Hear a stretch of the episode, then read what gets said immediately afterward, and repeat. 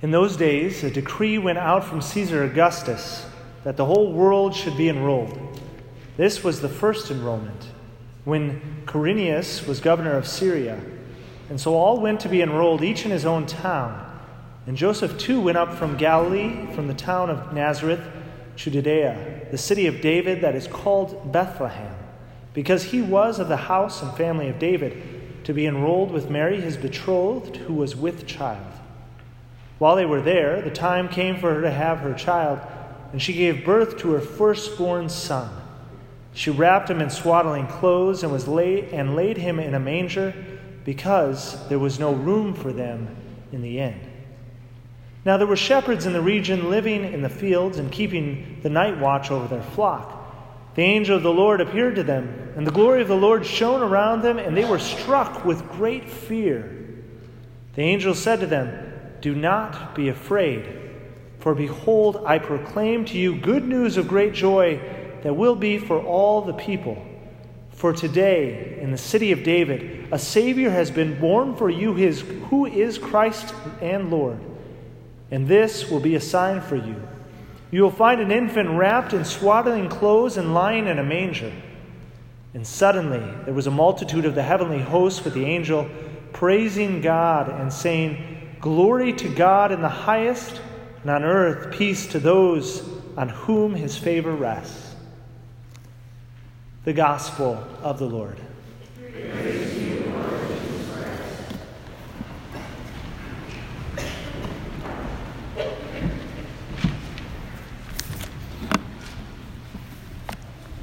Well, Merry Christmas.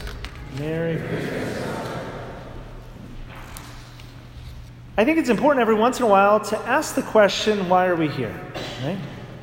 Of course, you know, you could go really deep and like, why are we here in existence right now and thinking like, whoa. But why are we, you know, we'll just go a little bit, a little bit simpler today. We're like, why are we here at Mass right now, right?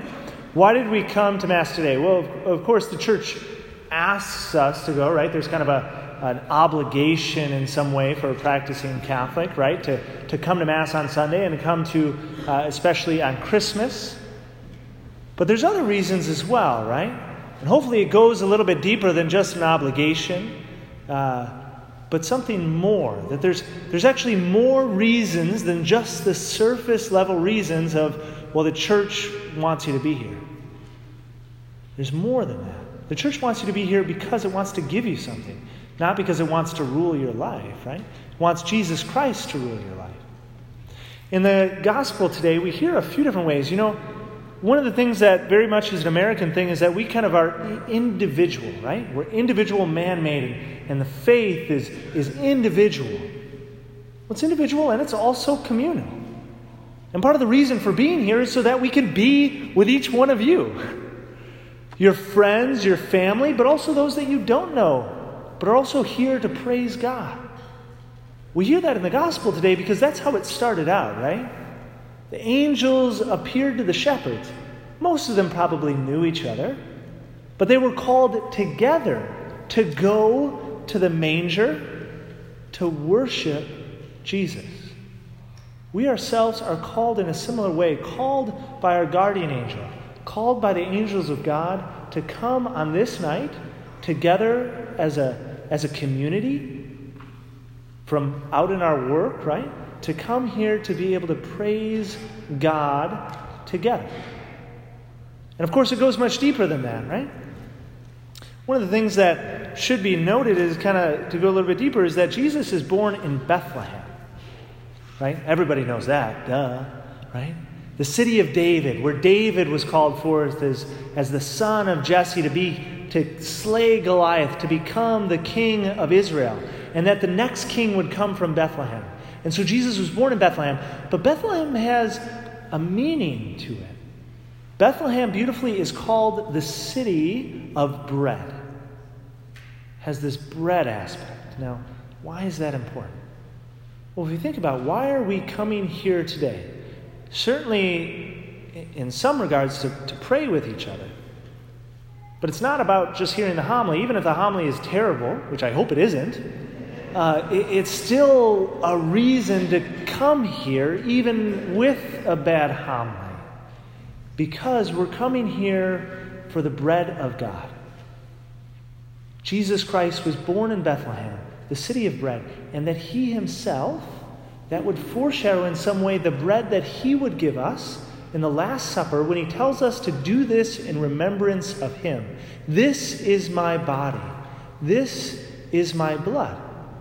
And it's not just that he's born in the city of Bethlehem, the city of bread, right? Because there was a lot of other people born in Bethlehem and they weren't, they didn't all, you know, right, become the Eucharist.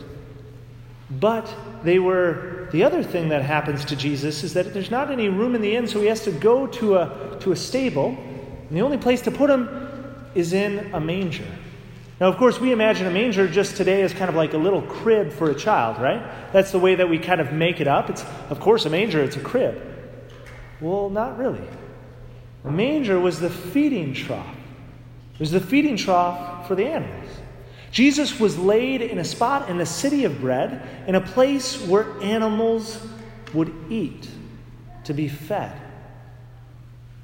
We ourselves, similarly, Jesus later, again at the Last Supper, would give us his very self so that we might eat him so that we might consume him, so that we might receive his grace, so that he might be with us. God is with us.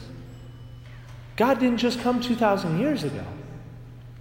He continues to work every single day. He continues to come every single Mass in the reading of Scripture, hopefully a little bit in the homily, and a whole lot in the Eucharist which is the main part of Mass, which is why we come here today. Because we're not only celebrating the birth of Jesus Christ 2,000 years ago with a big party, but we're coming here to be with Him again, most especially in the Eucharist. Because He was born in the city of bread. He was given Himself in the manger in utter vulnerability and docility, right? How, how uh, vulnerable is a baby? But yet, God, the creator of the universe, became a child in total vulnerability that could be taken advantage of, right? So that he might come to us. And similarly, the Eucharist, right? The Eucharist can be abused, can be taken, right? There's not any strong super shield around it that's preventing from people from, you know, misusing it, right? From accidentally dropping a host or something else. But yet Jesus still comes even though that he's vulnerable. He comes to us in the Eucharist just like he came to us 2000 years ago as a baby in the manger in Bethlehem. And so we come like the angels to come here to be able to worship God still this very day. And we need it so bad because it's dark outside, right? It's dark outside. We need some light. We need some light in the world. And Jesus Christ has come for the light. We hear that in the first, uh, the first reading. The people who walk in darkness have seen a great light. Upon those who dwelt in the land of gloom, a light has shone. That certainly today, coming to the, the night mass, we got to experience the gloom, right? The gloom and the darkness. And hopefully we came in and there was light. We look at the newspaper and it's gloom and darkness and where's the future? We have light. We have hope always because Jesus Christ is alive. We have the difficulty in our own life experiencing darkness, maybe in, in things of our past. We experience gloom and an anxiety of, of what is life. And so, what do we do? We don't just run away, but we have a light to shine upon it. We have Jesus Christ to shine light in the darkness. Most especially at Mass, most especially in the Eucharist. And so, let us come here today asking the Prince of Peace, Wonder, Counselor, God, Hero, Father forever, for His grace to reject godless ways. Because Jesus Christ, who gave Himself up for us to deliver us from all eagerness, so that we might be eager to do what is good. And so may we be eager to do what is good, to praise our God, our Creator, who did not just make us and abandon us but made us, walk with us in the darkness and the gloom, wants to give us light. And he comes to rejoice in us and to be with us always. I always find it surprising that the kind of prophecy says that they'll name him Emmanuel, and then they name him Jesus. It's like, wait, did they, did they get the prophecy wrong? Wait, they, they call him Emmanuel, but then they name him Jesus. Well, Jesus means God saves, right? God redeems. And certainly Jesus Christ does redeem us by his passion, death, and resurrection. But we also always remember Emmanuel, because God is with us. Emmanuel means God is with us, and God is with us in Jesus Christ. God is with us in the church. God is with us in the Eucharist. And so we come here to gather as a community, gather with those shepherds, gather with, with 2,000 years of Christians and those in the future and those of the heavenly hosts and saints in heaven to give him praise to this babe who came to be with us.